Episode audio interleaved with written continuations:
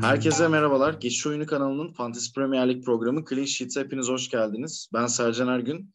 Ee, bu hafta programımızın artık daimi yorumcusu, sunucusu artık ne dersiniz deyin. Ee, Çağatay Erdoğan a.k.a. patron var. Abi hoş geldin. Hoş bulduk. Nasılsın? Keyfimiz yerinde abi. Güzel bir hafta geçirdik. 115 puan aldım. Çok verimli bir bench boost sayılmaz ama 80 ortalamalı bir haftada 115 yani 100 barajını geçtim. Dünyada 777 bininci sıradayım. 1 milyondaydım. 900 binlerden de attım kendimi. Her yerde yeşil ok. En önemlisi bence e, yani keyif için. Bizim geçiş oyununun e, bir ligi var biliyorsun. Orada 5. sıraya geldim. Hakan geliyor arkadan bizim grupta. E, o yüzden keyifler yerinde. Çok iyi de bir kaptan seçimim yoktu. Hatta şu notlarıma bakıyorum. E, Shaw, Ramsdale, Gakpo, Havertz ve Saka'dan da hani istediğim puanları alamayıp kaptandan da tam istediğimi alamama rağmen 115 yaptım. E, biraz daha iyi geçse 130'u falan bulabileceğim bir haftaydı. Ne diyelim Allah bereket versin 29. maç haftası. 16 maç siz Hakan'la yaptığınız programı.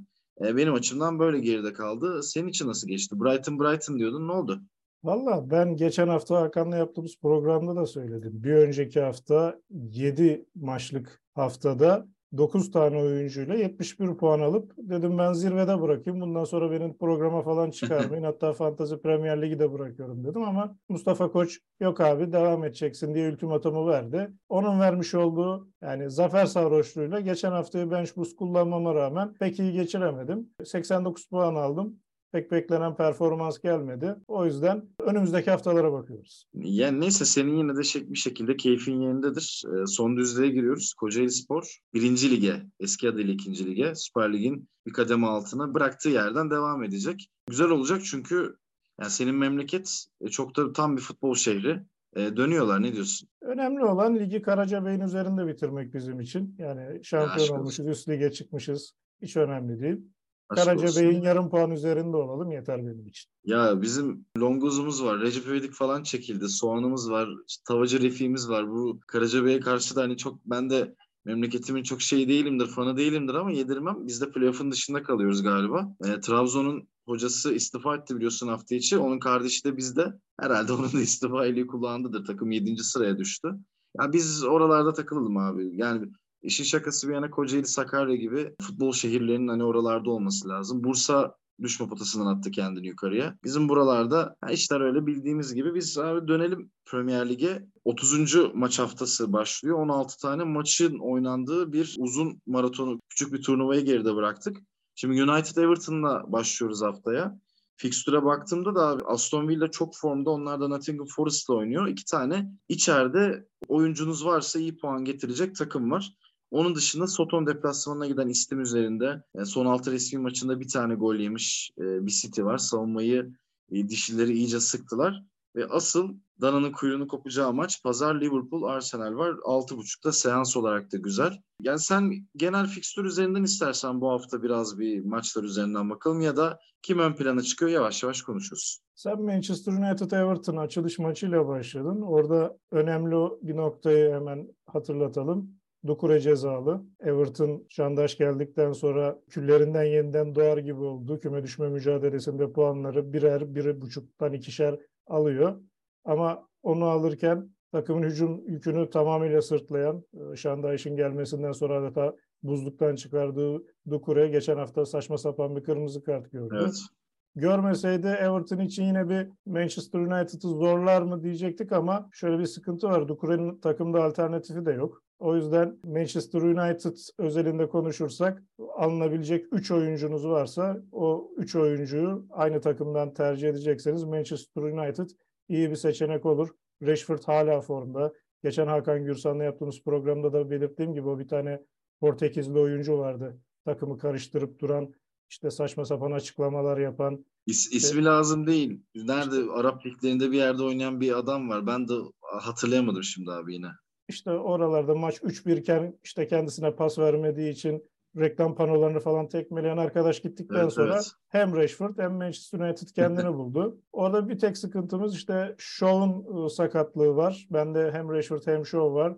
Shaw dönecek mi dönmeyecek mi? Bende de. O bir ikilem bizim için. Ve üçüncü tercih olarak da yani ben orada Anthony'yi de ıı, araya sıkıştırabilirim. Çünkü bu aralar çok istiyor atamıyor, attıramıyor ama çok zorluyor. Belki bu maç Everton maçı onun içinde bir kırılma noktası olabilir diye bu Manchester United Everton maçını böyle yorumlayayım. Abi Everton üstüne de Nottingham Forest oynuyorlar. United'ın iyi bir fikstürü var o yüzden. Ama United biraz garip gidiyor abi. Yani Liverpool'dan 7 yediler. Sonra Soton'la berabere kaldılar. Newcastle'a yenildiler. En son işte Brentford'u yendiler. Bir clean sheet'le çıktı. Sonra Tottenham, Aston Villa var. Yani United'ın iki maçlık fikstürü iyi. Ama hücuma güvenmek bence de mantıklı duruyor. Şovun da durumu çok belli değilken.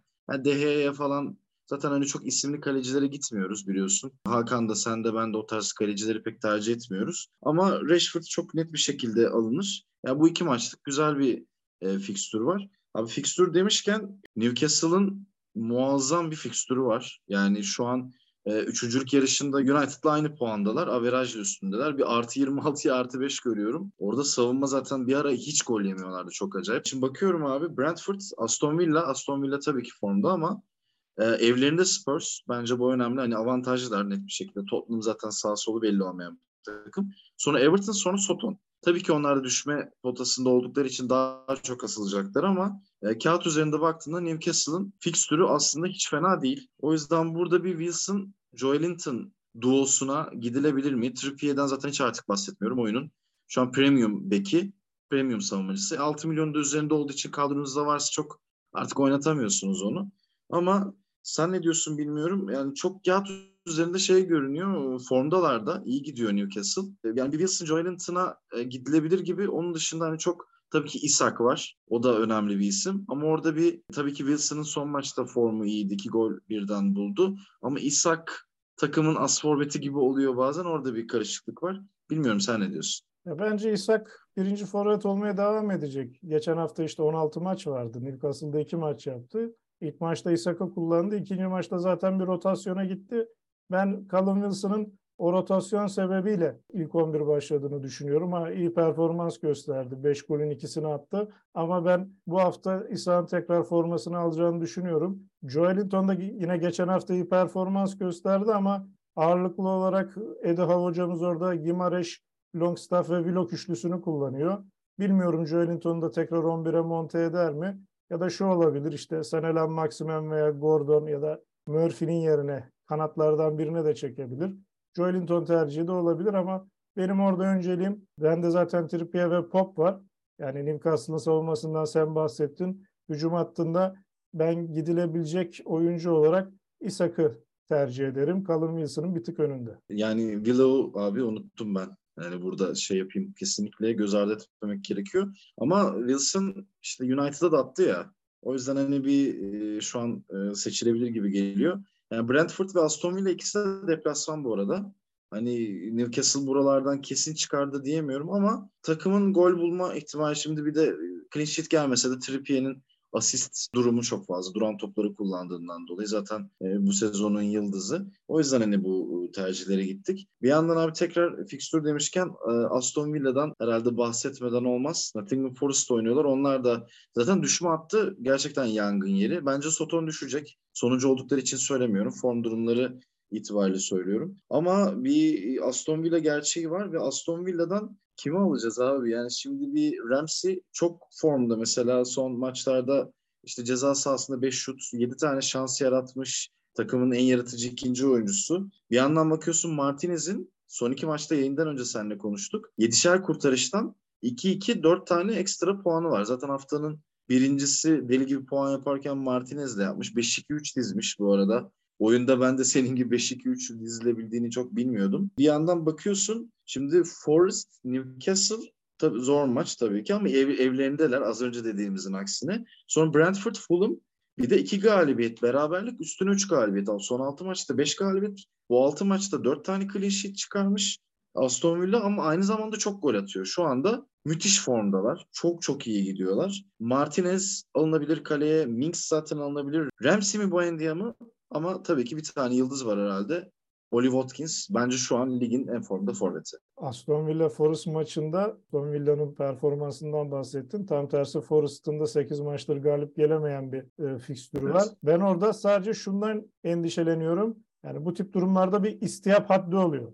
Yani bu tip maçlarda bir takım ardarda arda maç kazanıp ya da kaybetmeyip diğer takım da hiç galip gelemediği zaman o maçlar bir kırılma maçı olabiliyor. İşte Aston Villa biraz vitesi düşüreyim diyebilir. Forest artık bu evet. bizim son şanslarımızdan diyebilir. O muhalefet şerhini düşüp senin saydığın elemanlar arasına ben bir de Buendia'yı sıkıştırayım.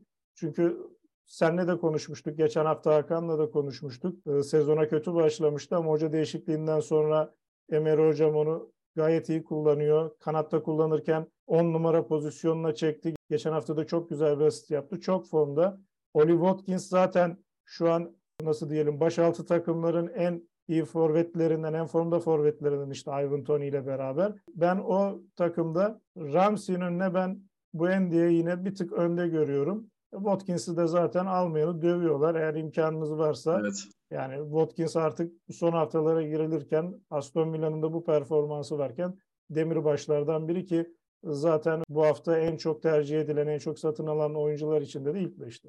Evet evet abi. O yüzden ama Aston Villa'nın bir de ilginç bir şekilde son 3 maçta işte mesela 7 gol atıp galip gelirlerken toplam gollerine baktım aslında 39. Yani ligin ilk yarısıyla yani şu an oynadıkları maç sayısını ikiye böldüğünde ilk yarı ikinci yarı arasında hücumda inanılmaz bir fark var ama bunu eş zamanlı olarak dediğin gibi savunmada e, işleri sıkılaştırarak yaptılar. Savunma demişken şu anda ligin savunma açısından yani en formda oyuncularından biri John Stones var. Ya City çok formda. O yüzden hani bir Stones'a gidilebilir. City Liverpool'u tabii hani e, 4-1 yendi. 1 Nisan'da oynanan maçta o. Sanki üzerinden çok e, geçmiş gibi.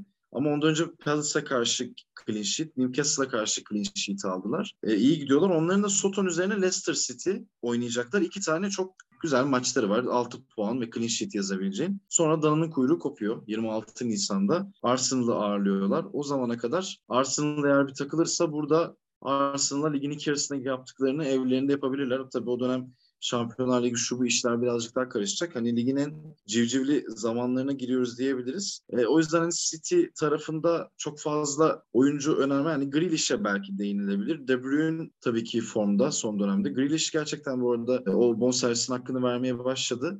Kevin De Bruyne de 60'a kadar kızarıp e, böyle bir e, tavuk gibi kızarıp topunu oynamaya başladı. Orada sadece tabii şöyle bir durum var. Alvarez oynadı son maç. Haaland'ı ben de satmıştım. O durum var. Tabii toparlar muhtemelen döner diye düşünüyorum. E, Haaland, ya Haaland'dan herhalde artık bahsetmesek olur. O yüzden hani Kevin De Bruyne mü hani e, yoksa Grealish mi orada öyle bir City adına ayrım yapılabilir. Derken abi bir yandan 99 tane golü olan bir tane oyuncuya geçmek istiyorum. E, Heung-min Son. O da hani Brighton'a karşı Premier Lig'deki 100. golünü bulmak isteyecek ama 11.6 milyon olduğunu unutmamak lazım Heung-min Son'un. Son 3 iç saha maçında 16 puan toplamış. Bu işte maç başına 5 puan eder kabaca. 5.3 gibi. Fena bir puan değil. Bir de son 4 evinde oynadığı maçta 9 tane kilit pası var. Takımın zaten yaratıcı oyuncularından biri ama Tottenham'da zaten biliyorsun işler değişti. Taşlar yeniden oynadı. Derken aslında abi bir yandan şeyi de sormak istiyorum sana. Tekrar Chelsea Lampard birlikteliği gerçekten bununla ilgili ben e, senin yorumunu çok merak ediyorum. Çünkü ben yani inanamıyorum. Yani Graham Potter'ı gönderip Lampard mı gelecekti? Yok orada şu detay önemli. Lampard caretaker olarak gelmeyi kabul etti. Çünkü Tabii. şu an zaten sezonun bitimine 8 hafta kalmış, 8-9 hafta kalmış. Büyük volümlü hocaların zaten o riske girmeyeceğini tahmin ediyorduk. Yani şurada mesela en çok adı geçen Nagelsmann. Nagelsmann daha Bayern Münih'ten yeni kovuldu. E, evet. Chelsea gibi şu an itibariyle sadece Şampiyonlar Ligi'nde devam eden bir takımın başına gelmek istemez ya da Pochettino için de aynı şeyi söyleyebiliriz. Evet. O yüzden sezon sonuna kadar Lampard'la devam edip sezon başında yeni hocalarıyla anlaşacaklar. Bence gayet mantıklı bir hamle. Lampard için de e, Lampard maalesef işte Derby County'de bir çıkış yakaladı ama Chelsea'de istenen performansı gösteremedi. Sonra Everton'ı bir sezon kümede tuttu ama ertesi sene kötü başladı, kötü devam etti ve oradan da ayrılmak zorunda kaldı. Lampard için de bir nasıl diyelim biraz imajını düzeltecek bir performans olabilir. Çünkü şu anki Chelsea hakikaten gayya kuyusu. Yani 50 tane oyuncuları var. Kimin nerede oynayacağı, nasıl oynayacağı belli değil. İşte kiralıklar var. Yeni alınıp ıı, tekrar gönderilme ihtimali olanlar var derken e, bu problemli dönemi Lampard gibi e, camianın evladıyla geçmeleri mantıklı. bu haftaki maça gelirsek büyük bir soru işareti. Lampard sahaya nasıl çıkacak, nasıl bir sistemde oynayacak, kimleri tercih edecek? Zaten Chelsea'nin en büyük sorunu bu kadro mühendisliği. Her mevkide 3-4 oyuncu var ama hiçbir oyuncu şu an üst düzey formda olmadığı için yani daha 2-3 ay önce Arjantin milli takımının orta sahasını tek başına derleyen toparlayan Enzo Fernandez'i yani vasat bir orta saha oyuncusu gibi izliyoruz. Evet. Sadece bu örnek bile herhalde Chelsea'nin durumunu yeterince iyi açıklıyor. Bir de abi Chelsea bayağı hedefsiz. 39 puandalar 11. sırada. Sonra Palace geliyor 30 puanda. Zaten oradan aşağısı biliyorsun düşme attı. Şu an 9 tane takım aslında düşme tehlikesi yaşıyor. Chelsea'den lig bölünüyor gibi. En istemeyeceğin takımlardan biri. Bir de Lampard Wolverhampton deplasmanıyla başlıyor. Wolves da ne ediyor belirsiz bir takım ama mesela bu maçtan nasıl beklenti olabilir? 29 maçta 23 gol atmış. Sadece 7 beraberle kalmış ve Wolverhampton maçı var. Bu maç yani beraberliğe çok gidecek bir maç değil gibi. Chelsea'nin erken kırabileceği yeni hocayla düzgün bir dizilimle bir maç olabilir. Ya da böyle Wolverhampton'ın bir tane atıp e, saçma sapan bir maça dönüşebilir. Abi aslında en e, son olarak yani gelmemiz gereken asıl maç haftanın e, maçına ben gelmek istiyorum. Liverpool Arsenal. Yani senin en başta abi ben oyun olarak yani maçtan Fantasy Premier Lig özelinde değil ama bir Premier Lig sohbeti olarak maçtan beklentin ne? Nasıl bir maç bekliyorsun? Yani taktik savaşı mı yoksa e, bireysel yeteneklerini alıp götüreceği bir maç mı? Yani Liverpool'un durumu belli.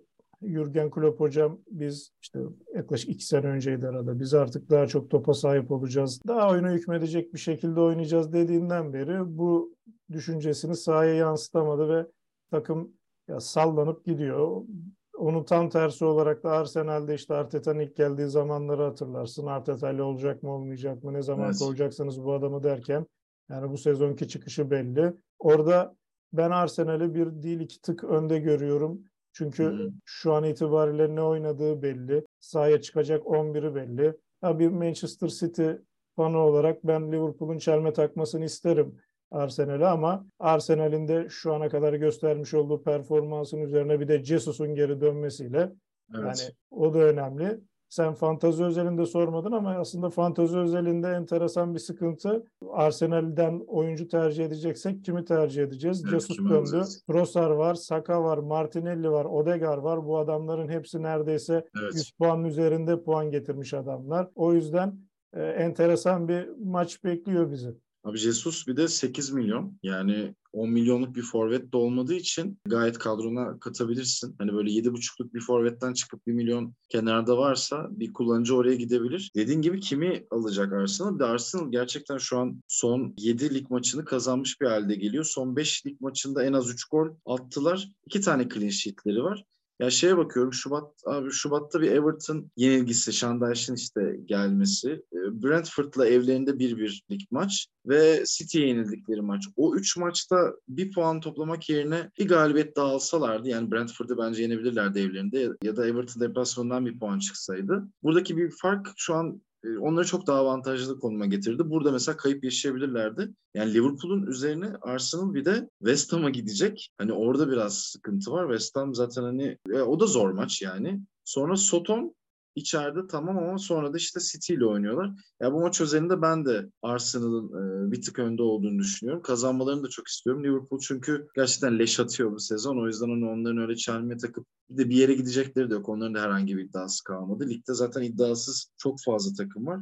Ama Jesus'u mutlaka e, bir bahsetmek lazım. Bir daha bir sadece ufak kimi koyabiliriz? Bir Andreas Pereira var abi. Mitrovic 8 maç ceza aldı Fulham'da. Ama hala 4.3 milyon hala ligde 10 asist yapmış. Ligin en çok asist yapan 3 oyuncusundan birinden bahsediyoruz. O yüzden hani ucuz oyuncu arayıp hala Pereira yoksa kadronuzda e, West Ham'da oynuyorlar. E, uygun bir rakip içeride en azından. Fulham da form olarak çok kötü durumda. Çok net bir şekilde söylemek lazım. Ama sonra Everton Leeds ile oynuyorlar kısa dönemli fena bir fikstür değil Fulham adına. Vinicius Vinicius çok fan, yani fantezi oyununun adı ama o çok fantezi bir deneme olur. Herhalde bir Andreas Pereira'ya gidilir. Ee, onun dışında da e, yani Liverpool Arsenal maçından keyifli bir maç beklentim var. Gollü olur diye düşünüyorum. 3-1 bir Arsenal galibiyetine hani para koyacak olsam koyarım. Yani herhalde genel hatlarıyla bu haftayı konuştuk abi ama bazı mesela yine de şey bitirmeden son e, çift maç haftasından hayal kırıklıkları kim oldu senin adına? Bu sefer öyle farklı bir şey yapalım. Ya biri Madison herhalde. Madison olabilir ama şimdi Madison'la da ilgili şöyle bir durum var. Bu hafta mesela Madison'ın kendini affettirme maçı olabilir. Bournemouth'la oynuyorlar. Brandon evet. Rodgers görevden alındı. Bu Nihayet. bu sene e, 2020 Şeyleri gördün mü bu arada? E, tweet'in altı böyle çağlara yapılmış caps'lerle falan doluydu. Taraftarlar çünkü haksızlık yapıldığını düşünüyor. Ben yani böyle bu milliyetçi bir taraftan bakmıyorum ama kesinlikle haksızlık yapılıyor. Çünkü yerine oynayan stoperler ne Wout Faes midir nedir gelen Christensen Çağlar kalibresinde oyuncular değiller. Bu tabii ki benim şahsi görüşüm ve orijinal stoper kullanmak yerine oraları DMC'lerle oynat oynata işine mal etti. O yüzden hani Rodgers'a zerre üzülmüyorum. Yolu açık olsun. Leicester'da bir iz bıraktı ama ne kadar iz bıraktı mı ama. Ya Çağlar konusunda bence sadece Rodgers'ın da hatası yok. Belki yönetimsel bir sıkıntı olabilir orada. Yani Çağlar'la yeni sözleşme yapma konusunda evet. aradaki işte parada anlaşamadılar. Çok farklı talepleri olduğu için belki Çağlar'ı kenarda bıraktılar. Onun dışında son olarak şeye de değinmek istiyorum. Senle yaptığımız daha önceki programda da olsun, geçen hafta Hakan'la yaptığımız programda da olsun bir Leeds United gerçeğinden bahsettik. Çünkü hem hoca değişimi hem çok uygun fikstürü nedeniyle Nisan ayında Leeds United'dan oyuncu tercih edilebilir şeklinde yorumlarımız oldu. E bu hafta da evet. Crystal Palace'la oynayacaklar. Palace da hoca değiştirdi. Bu arada devamlı hoca değişikliklerinden bahsediyoruz. En son 12 miydi, 13 müydü? Yani koskoca Premier Lig Süper Lig'e döndü. Yani Premier hocaların biri gidiyor, evet, biri evet. geliyor.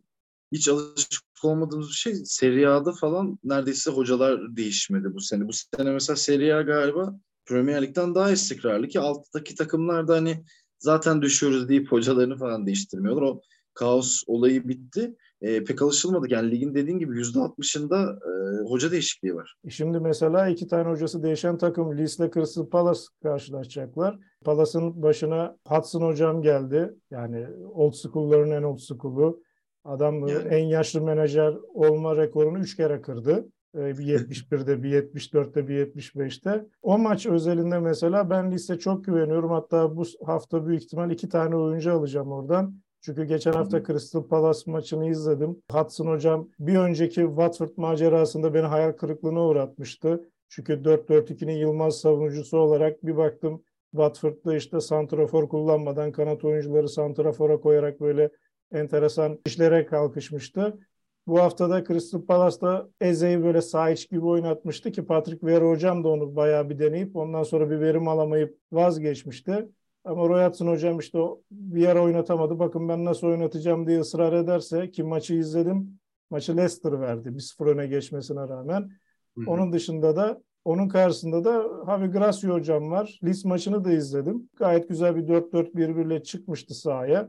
Onlar da maçı gayet temiz bir şekilde aldılar ve bu performansları ben sürdüreceklerini tahmin ediyorum. Orada tek Orada sıkıntı, sen önermiştin. Jack Harrison da golünü attı. Orada tek sıkıntı işte Benford'la Aronson. Çünkü ikisi de şu an formsuz. Yavaş yavaş form buluyorlar. Zaten ikisi de sakatlıktan geldi.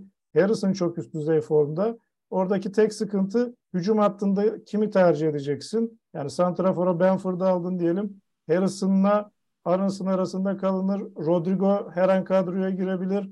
Hakan'ın geçen hafta söylediği Somerville oynayabilir. Hatta geçen hafta gol atan Sinistra'da evet. forma giyebilir. Orada öyle bir sıkıntı var. Ben büyük ihtimal Bamford'la Harrison'a gideceğim. Bir de orta sahada Weston McKennie geçen hafta gayet güzel performans gösterdi. Evet. O yine aralara daldı, şutunu mutunu çekti. O da gole çok yakın bir orta saha olarak benim belki de bu hafta üçüncü tercihim bile olabilir. O yüzden Leeds özelinde hem bu hafta hem de Nisan ayındaki arada bir Arsenal maçı var ama ondan sonra yine kolay bir fikstürü var diye hatırlıyorum. O yüzden ben Leeds'ten oyuncu alınmasını şiddetle tavsiye ediyorum. Bu şiddetli tavsiyemden sonra da sözü sana bırakayım. Abi valla ağzına sağlık yine. Güzel bir sohbet oldu. Hem Fantasy Premier Ligi hem de aslında e, ligi konuştuğumuz bir sohbetti. Kapatmadan önce sadece şunu söylemek istiyorum ben de. Bazı takımlar hani biz burada öneriler yapıyoruz. Bazılarından da bence uzak durulması gerekiyor. Hem form durumu hem fikstür nedeniyle. Leicester'dan uzak durun en azından savunmasından. Yani Madison harici şu an gidilebilecek hiç başka bir oyuncu yok. Barnes falan bile biraz iddialı olur. E, Soton kötü durumda. Onlardan hakikaten zaten ligin dibine demir attılar. Düşme adayım. Benim ilk düşme adayım. Mesela burada dalgalı performans gösterenler, gösterenler var ama Leeds karşısında mesela kaybeden Nottingham Forest var. Onlar mesela son 5 maçlarında galibiyet yüzü görmediler. Aslında daha uzun süredir dediğin gibi senin e, kazanamıyorlar.